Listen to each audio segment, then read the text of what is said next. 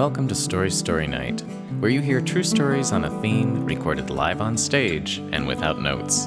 I'm your host, Jody Eichelberger. On this podcast, our featured storytellers pack some atomic power in our flagship season, Brave the Elements. On January 29, 2019, at Jump in downtown Boise, these storytellers got into their element with stories inspired by the theme Oxygen. And now, our featured storytellers, Timothy Bryant, Wendy Story McFarland, and Mark Trailer. It's elemental. It's story time. Timothy Bryant.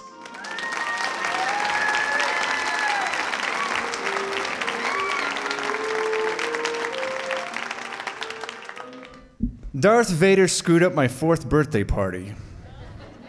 And uh, a good chunk of my life, too.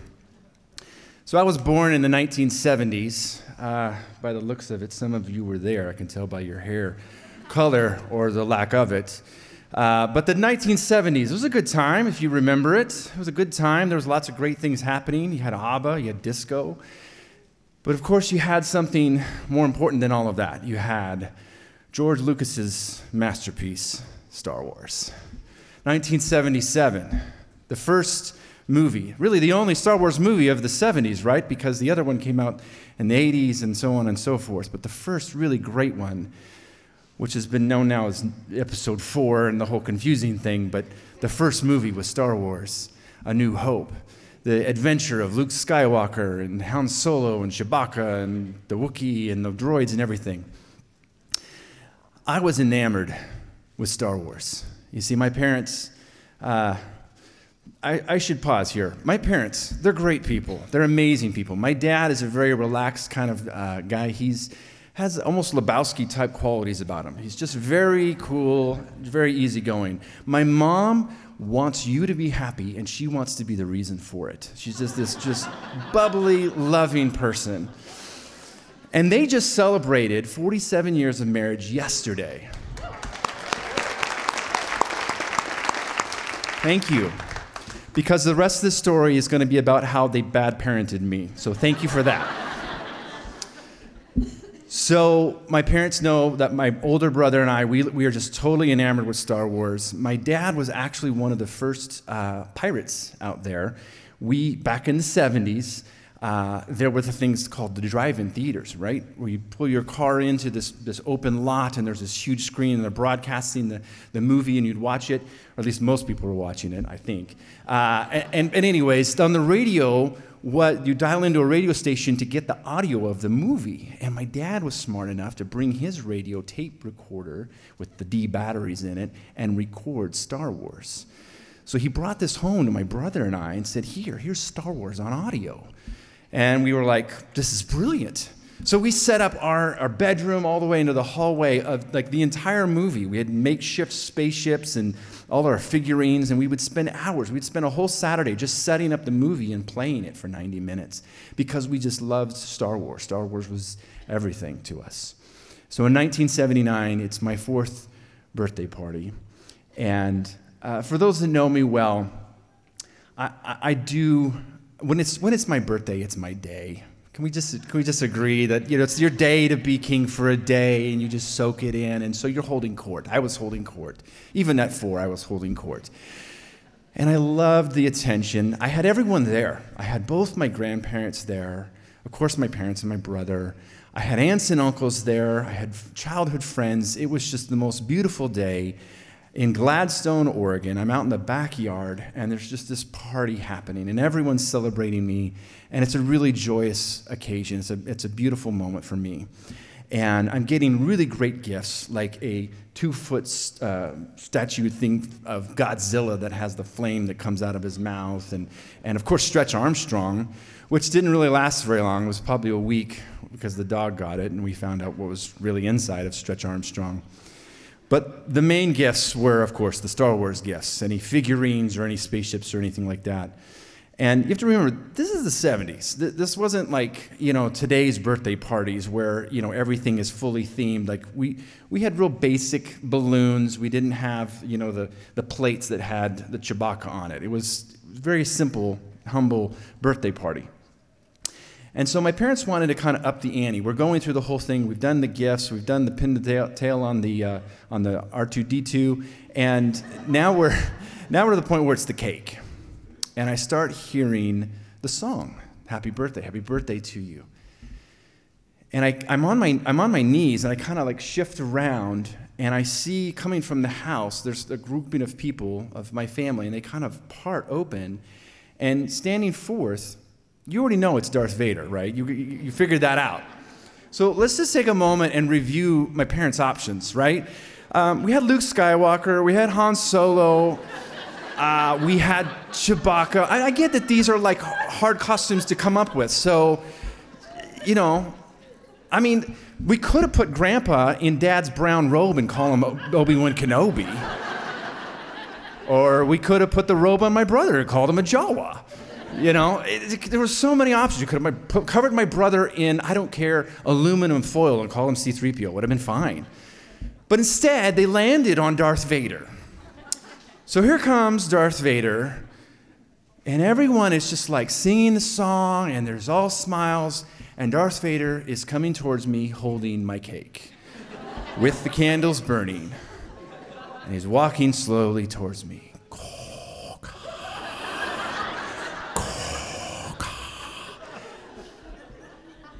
And I am, I am petrified. I, I, I, I, shut down. I, I actually, I actually, I actually just stopped breathing because this is this isn't right. You see, being so integrated into Star Wars, I understood what it meant to be good or bad, or what it meant to have a, a hero or a villain. And my sense of right and wrong and black and white was all tied to this movie. I, I, get it. Like, The Empire Strikes Back got weird because Luke kissed his sister, and then there was the whole I'm your father thing. That's a gray movie, okay? It's the best movie, but it's a gray movie. And if I ruin the ending, that's on you because that movie came out 38 years ago. but back to my birthday party Darth Vader, cake, I'm frozen. You have to understand, this guy is not just bad, right? He's not Mr. Bad. He's not Dr. Bad. He is so bad you have to come up with a different first name. He's Darth freaking Vader. and I'm scared. People, I'm scared. I'm four.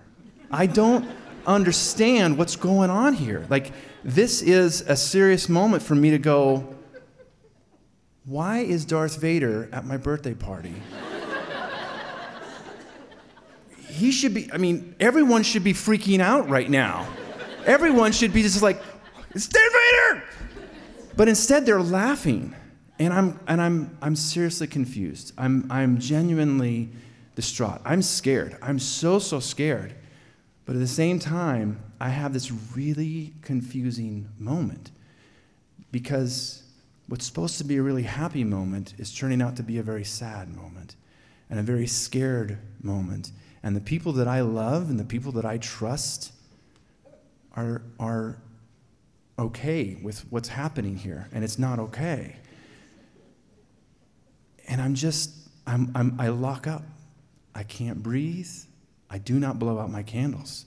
I don't have the oxygen to blow out the candles. And I don't know what to do. I've spent a few years in counseling on this one. and what I've, what I've been told is when you're under a very stressful situation, you, uh, there's a certain part of your brain that takes over. It's called the reptilian brain. And it doesn't really include any kind of rational thought. Your body just, it just takes over, and things like your breathing or your, um, your, your, you sweat and your heart rate um, just, all these decisions are just made for you. Um, and most of the time, you have two options you can fight or you can flight. But in some cases, there's a third option. And that third option for me was to freeze. You see, my belief was if I just stay still and I don't even breathe, that the danger will just go away, that it, it will just that it will just move along like a wild creature, whether it's a saber-toothed tiger or a grizzly bear, will just move along and not even see me. So here I am at my fourth birthday party, hoping that Darth Vader doesn't see me, even though he's presenting me with this cake and the burning candles. And I wish I could say that's the only time in my life that that happened, where I, I froze. And as it turns out, I actually got really good at freezing. There were other traumatic moments in my life where I stepped back into this, this moment of being frozen. There was a, um, a period of about a year and a half where a friend of a friend, I was at my brother's baseball games and um, there was this older kid that was his brother was on the baseball team and when there was baseball happening he and i would just go run and play on the playground and i would freeze when he would ask me to touch him and for him to touch me because i didn't know what to do. And i knew that it was wrong. But just like at my fourth birthday party i would sh- just push those emotions down and not move. I spent more than 20 years in a relationship with someone else, constantly freezing, constantly coming up against conflict and, and not, not living it, not living through it or seeing through it. I would just freeze and shut down because I didn't know what to do. And it was about eight years ago, eight years ago this, this month, that I found myself in a situation where it was an experiential seminar where I was able to kind of unpack all of this and see what I was doing with my life, see this, the way that I was stuffing all these emotions down and tucking them away and trying to outrun them, and how that wasn't working for me, and how I could make a different choice. How I could make a choice to breathe, to let the oxygen come through when I'm in a stressful moment. And I still have stressful moments, I have plenty of them. But the difference is right now, I'm finding a way to breathe. I'm finding a way to access the oxygen so that I can think, so I can get outside of that reptilian brain and be rational and re- respond rather than react. And I still love Star Wars. My son, when he was four, I said, We're going to do this thing where we're going to watch one Star Wars movie every year on your birthday because I believe in Star Wars. I believe in everything that it has to offer. So when he was four years old, we started out with A New Hope. And when he was five, we went to Empire Strikes Back and Return of the Jedi and so on and so forth. We worked our way up through all the movies. And after the sixth movie, when he was 10, we were out of movies. But thank Disney for buying Lucasfilms and deciding to put out some more movies. And so every year, for as long as Disney's going to make them, my son and I will have this special connection of Star Wars where we'll always go on an opening night to a new Star Wars movie every year to just celebrate what it means to have that in our lives and to breathe, to just breathe. Thank you.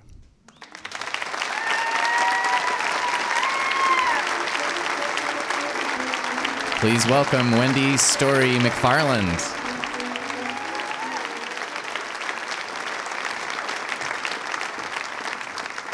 I felt small and insignificant and free, standing at the bottom of the Grand Canyon on the riverbanks of the Colorado River.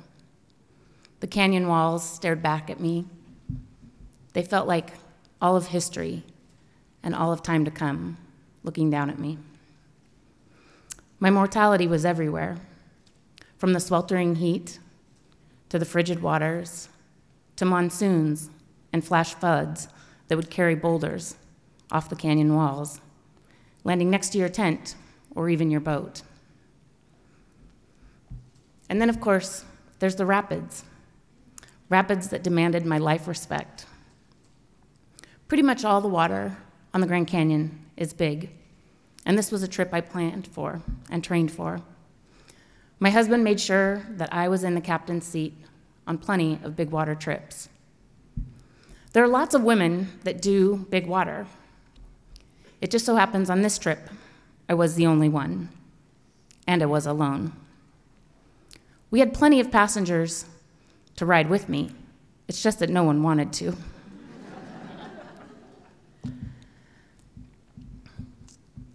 I'd chosen my dad's 16 foot Idaho River boat. There were bigger boats, some even had motors, that offered security and excitement. We were about halfway through our trip at mile 93 when we found ourselves scouting the rapid Hermit. Hermit is a giant roller coaster type rapid. It's 10 waves, and on the fifth one, you get a little extra excitement. And it's actually got a little more consequence as well. The fifth wave of Hermit was famous for flipping boats much bigger than my own. Little did I know, as I stood there staring down that rapid, I was actually staring down my life, and that the flood of my past was coming for me. You see, I grew up the oldest of two, daughter to an entrepreneur and a school teacher. My parents came from pretty modest means. One grandfather who poached to feed the family, and the other one who taught his kid an honest hustle. When I was about the third grade, my grandpa came to visit from Gooding. I remember his green truck pulling up as he called for me and told me to bring my brother and my little red wagon too. We met him at the back of the truck, and he opened up the hatch, he dropped down the tailgate, and inside was a bed full of potatoes. This is when I learned what the word gleaning a field meant. And he told me the plan. He said, You guys are going to sell these to your neighbors. And we did. 10 pounds, one buck. I can't imagine who could have possibly turned away two little kids and a red wagon full of potatoes. It was the early 1980s, the rise of real estate mogul Donald Trump and motivational speaker Zig Ziglar. My dad was just trying to make his mark in real estate, and so these two men were kind of influential. Zig Ziglar had written two books that I remember anyway um, I'll See You at the Top and Born to Win. Along with these books came a motivational album, a musical album, in fact. And it played through the speakers of our 1982 Oldsmobile Cutlass Supreme as I sat in the back. Don't stare up the steps, step up the stairs. There's room at the top. Your goal is right up there. It's time for your journey. Get ready for the climb, cause I'm gonna make it. You're gonna make it. We're gonna make it one step at a time. Thank you, by the way. Thank you. Thank you. I can't even believe I did that. Um, yeah. Uh, the message that I was the captain of my ship, the master of my destiny, was loud and clear in my childhood. By the time I was in high school, my brother and I owned a lawn mowing business that earned more money than my first job out of college. There was no doubt in my mind that I was going to be steering my life towards the top and that I was born to win. Fast forward, I don't know, like 20 years, to the day my husband and I are meeting with a financial planner, naively saying, We want to help send our kids to college. He hands us a most laughable plan for the situation. But it didn't really matter because by the time we got back to the car, I had a plan to make our financial dreams come true. I would leave my job in education and join the family business real estate. It was 2006 and business was looking good. oh, yeah, you guys see this, huh? You know what's coming. Yeah, so being the planner that I was, I made a great exit plan. Yep. Uh, it took a year to, to actually implement it so that everything was safe and secure. And I even had two backup plans. Problem was, by the time I made the leap, I landed right in the recession. Yeah, there was no plan that was going to save me now. I tried desperately to get into the salaried workforce, always coming pretty much runner up. We started paying our mortgage with our home equity line of credit.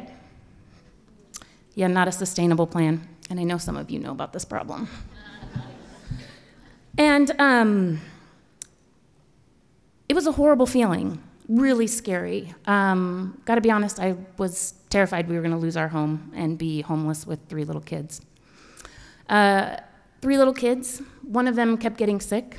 Uh, never a fatal diagnosis, but never something easy either. My brother paid me a visit to see if I was okay. And I wasn't. I was drowning. So he tells me, grab onto something you can control. So I get my little hustle together, and I do. I start a little business called Mama Can Do It. Insert Rosie Riveter. Yeah, right? So I start sewing purses and I start cleaning people's houses. And I even load my lawnmower and my weed eater into our minivan. And I start mowing lawns again. If only that had been the oxygen I needed. I then found myself shortly after. Well, actually, I had barely resurfaced after this when I found myself on the riverbanks of the Colorado River, scouting Hermit Rapid. I remember as we stood there, we were watching that fifth wave, trying to figure out our line. And we noticed that she would break on the left and the right, and the right or the left. And always there was this nice little passage to make, through sa- to make it through safely. But every once in a while, and in no particular identifiable pattern, the wave would open up and she would crash from both sides, destroying the path for safe passage. I didn't actually think too much about it, and I felt confident and fine. I'd already been through some pretty big rapids by the time we were there. We went back to the boats, and uh, I picked my line. My entry was good. One, two, three, four. I slid into the trough, going into the fifth wave, and the nose of my boat kissed the base of the wave, and I felt the power of the fifth wave pull me in. Just then, my eyes scan up to get the full wave in view, and she turns to complete glass. I hadn't even considered the possibility of an unlucky timing. My boat pulled up the face of the wave, and I knew what was coming next. There was no stopping it. I dug my oars in and said quite a few curse words. The nose of the boat reaches the way, top of the wave, and the crest crashes on both sides over the bow of the boat, swamping it. My boat, the left side rises up, and the right side curls under me. I slide from the seat to the rubber and then into the water. It was quiet and dark, and time slowed down considerably. I remember scanning my body and saying, You're okay, I'm okay. And then my head started to burn, and my lungs were starting to catch fire. And I thought, Why am I not coming up? And I realized my boat was on top of me. More burning, more fire. And I think, How much longer can I do this? And then I think, Oh my God, is this drowning? Is this it? I die right here with my kids watching? And something snapped. And I remembered what I'd forgotten in the pain. And I lifted up my arms and I started crawling the boat. Eventually, I reached the end of my boat. My head popped up free, and I gasped for air. This time I was on fire, but it was because I was extremely angry. I was so pissed at my boat. I hit her and I pushed her as hard as I could. And she started to float away from me, the current catching her a little bit. And I glared at her, thinking about what could have been. But just then, something further downstream caught my eye. It was my posse, and they were coming for me.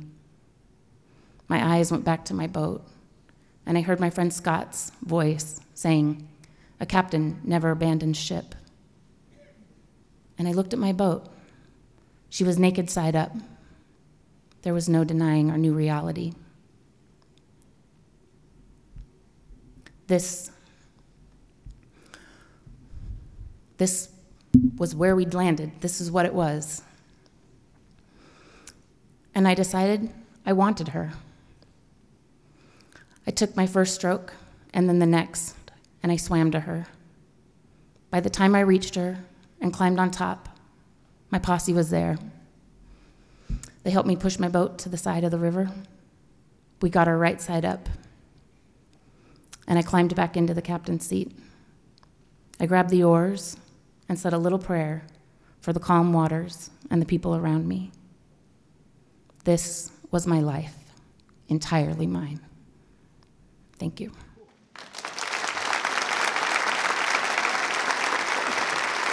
Mr. Mark Traylor.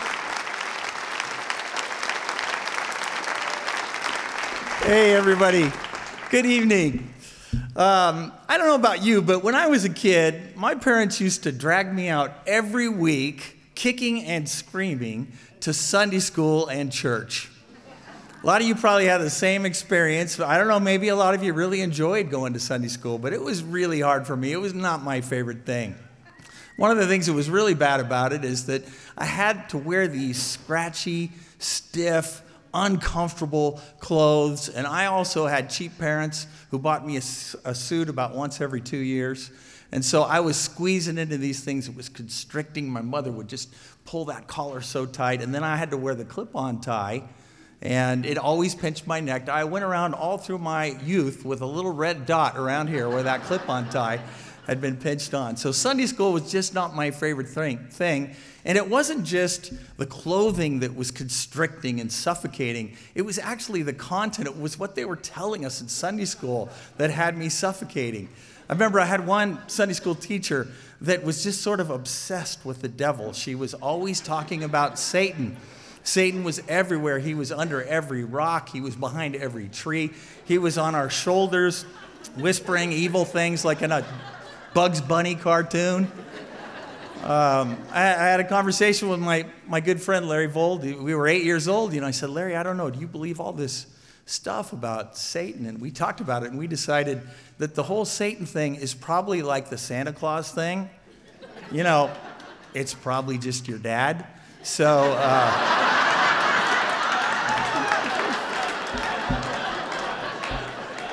so anyway, you know, the thing is, if you talk a lot about Satan, then inevitably you end up talking a lot about hell. And we learned about hell in Sunday school, not when we were really little, but we got a little bit older, and they wanted to educate us on this very important subject. So I remember one other day in Sunday school, we were a little bit older, and uh, the teacher was teaching a lesson from the felt board. And if you went to Sunday school, you will remember the felt board. It was a big board that was put up on the wall and it was covered with, you know, well, felt, you know, hence the name. And uh, you could order from the Sunday school curriculum company these cutouts that would stick on the felt. So it was a really interesting visual aid, a way to tell a story. There were objects and there were people, and you could move them all around. And it just made it a more interesting story than just having the teacher stand up there and drone on and on, you know, kind of like I'm doing right now. So And this particular day in Sunday school, I will never forget because it was so dramatic and so awkward.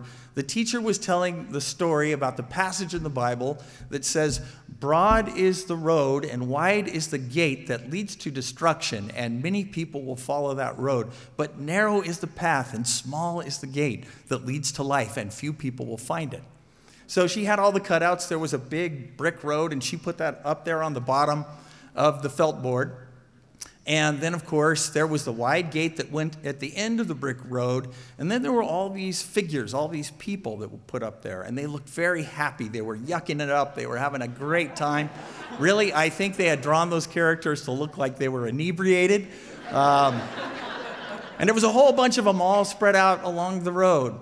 Uh, but then she took a narrow strip that represented the narrow path and she put that up at the top of the board. And then there were trees and bush, bushes that went all around the narrow path, so it was kind of hidden and hard to see. And then there was only two little guys up on the narrow path, and they looked much, much less happy than the guys down on the broad road. And of course, a tiny little gate that looks like you just have to squeeze through uh, to get there. And then the big reveal at the end is she took the cutout of heaven, the paradise, she put it up there at the end of the narrow road. And of course, it looked like the city of Oz in the movie, and there was gold and there was jewels and clouds, and it was beautiful. But then she took this other cutout of these flames and smoke, this conflagration, and she put that at the end of the broad road there. That's where all those other people were heading. But the, the thing that happened is that when she put that big fire at the end of the broad road, there was a little girl in our class that started to cry. And we all knew that little girl and we all knew her story. And we knew that just a few months before her mother had died, she had died of cancer. We all knew her mother. So we knew that something had affected her horribly here. And the teacher said, Honey, what's wrong? And she said, You know, my friends at school told me that my mother's in hell because she wasn't a Catholic. And of course, she was devastated. And the teacher said, Honey, I knew your mother. She was on that narrow path. She is in paradise today. And that, of course, was great and appropriate to say. But then the teacher had to go on. And she said, By the way, all the Catholics are going to hell. so it wasn't just these fun loving, happy go lucky people who didn't care about God. It was also like really devout, really spiritual people who were on the broad road. All the Catholics, and we assumed all the Jews and the Muslims and, and the Mormons and everybody who wasn't us was on that broad road. And I just thought, wow, it was just incredibly awkward. And reflecting back, reflecting back on that, I guess there's a couple of things that I, you know, all through my junior high, high school years, I just was thinking about not just that day, but all that they had taught me about hell. And basically, what they believed at my church was that very few people were going to make it to heaven, maybe 5, maybe 10%, which meant that 90%, 85, whatever, most people, most of humanity was going to end up in hell, burning for all eternity, irrevocable, irreversible, irredeemable. That was the amazing grace we were singing about. And it just didn't make sense. And not only that, but, but what that told me on that day and what I learned at other times is, is that while we were sitting in there learning that all the Catholics were going to hell, all the Catholic kids were right down the street learning that we were going to hell. And we both assumed that all the Mormons and the Muslims and the Jews were going to hell. And, you know, so it really, it just kind of felt like what they're teaching us is, is the worst tribal instincts of we're right, you're wrong, we are all goodness and light, you are all darkness and evil. And it just kind of drives a wedge in everything. That hell paradigm just seems to make the whole world a more sectarian, tribal kind of a place. So I kind of had stopped believing in all that stuff. I still went to church because, you know, there was a lot of pretty girls in the youth group, and, and, I, and I did feel uh, a very strong connection with God, and so it kept me going. But I had kind of checked out on all the doctrine and the dogma and the theology. Uh, I remember some years later, then I had a conversation with a family friend. I was probably, I'm thinking I was 19 or 20 years old. And I was telling him all my thoughts and feelings about hell, and he surprised me. He surprised me because I knew this was a guy who really loved and respected the Bible. And what he said was, everything they told you about hell was wrong. And I thought this would be the guy who would buy into all that stuff. But he went on to explain to me that the perception, the modern ideas, the, the widely held beliefs about hell that we have today are more a product of medieval Europe than they are a product actually of the Bible. I mean, for example, the word that we translate as hell is actually, it doesn't reflect at all the medieval nightmare that has come to mean to us. It was all kind of revised during that period. Same thing with stories like the broad and narrow path. And when he talked about this, it kind of lit me up. It was like a breath of fresh air. I'd love to tell you more about these ideas, but Jody has told me in no uncertain terms that we have 12 minutes for this story. and I don't know what happens at the end of the 12 minutes, but I don't want to find out. I have a feeling it puts me on the broad road to destruction. so, uh, anyway, but, but that, that conversation was pivotal for me. And it just sort of give, gave new oxygen to my spiritual life. And I became interested in these kind of things. I ended up going to seminary. I ended up becoming a pastor. And for the last 35 years, I have had a ministry career. 25 years ago, I started a church in Southeast Boise, and much to my surprise, it was pretty successful. and uh, it's been a wonderful life, incredibly rewarding. But the, here's the thing I don't like about being a pastor at least in my case, when people find out I'm a pastor, they want to put me in a box. It's a box of theology and doctrine and dogma. They assume things about me that aren't true. They assume I believe certain things that I don't believe. They assume I vote a certain way that I don't vote. They stereotype me as something I'm not, so I hate being put in that box. But they really want you in that box because they're in there and, and they want you in there with them.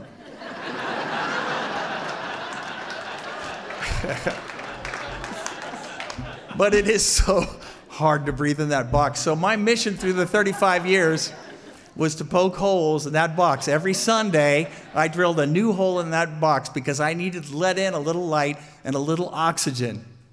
But I also knew that poking holes was, what en- was not enough, and one day I was going to have to open the lid of that box. And I knew that the key to opening the lid on that box was to tell the congregation that I did not believe in medieval hell.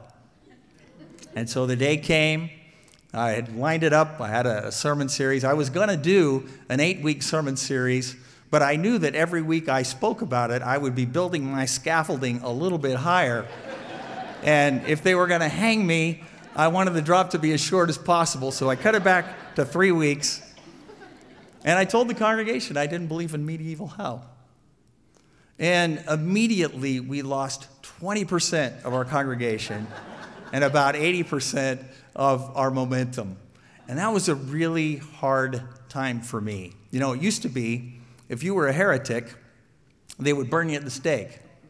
Today, if you're a heretic, they stop attending and stop giving and slowly starve you to death. And it was a tough period, and there were times where I thought, man, I wish they just would have burned me at the stake. I mean, it'd be so much quicker. I could do anything for three minutes, you know. But you know what it did for our congregation is the same thing that conversation had done for me so many years ago, and that is that it became this breath of fresh air. And it, it reoxygenated the spiritual life of many people who just felt such a sense of relief not just for themselves, but for family members and really for all of humanity. And the conversations that res- resulted made people stronger. And you know, we recovered from that. We recovered from that hell series. and three months ago, I was able to retire after 25 years at that church and hand that thing off in pretty good shape to the next generation of leadership. And now I'm out of the box completely. I have started a new podcast called Christianity Without Out the Crap, and I am off the leash. So I'm out of the box. You know, the day will come where they have to put me in that final box. And I won't be able to poke holes to get out of that one. But when that day comes, I think, I know, I'll be free. Unless, of course, I'm wrong about this whole hell thing. Because if I'm wrong, I'm definitely going. But I sure as hell don't think so. Thanks, everybody. Thanks for letting me tell my story, story, story.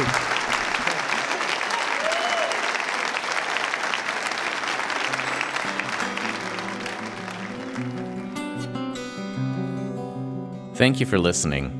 Story Story Night receives support from the Boise Arts and History Department and is funded in part by the Idaho Commission on the Arts and the National Endowment for the Arts. Thank you to our media sponsor, Radio Boise, our season sponsor, Pettit Realty Group, and the Oxygen Show sponsor, Body Basics.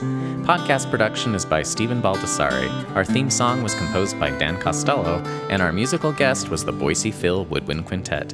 Support this storied program, get tickets to our live show, and stay tuned at www.storystorynight.org or on Facebook, Instagram, and Twitter at Story Story Night. You can also donate by phone. Text flagship to 41444. Thanks for being a part of our story.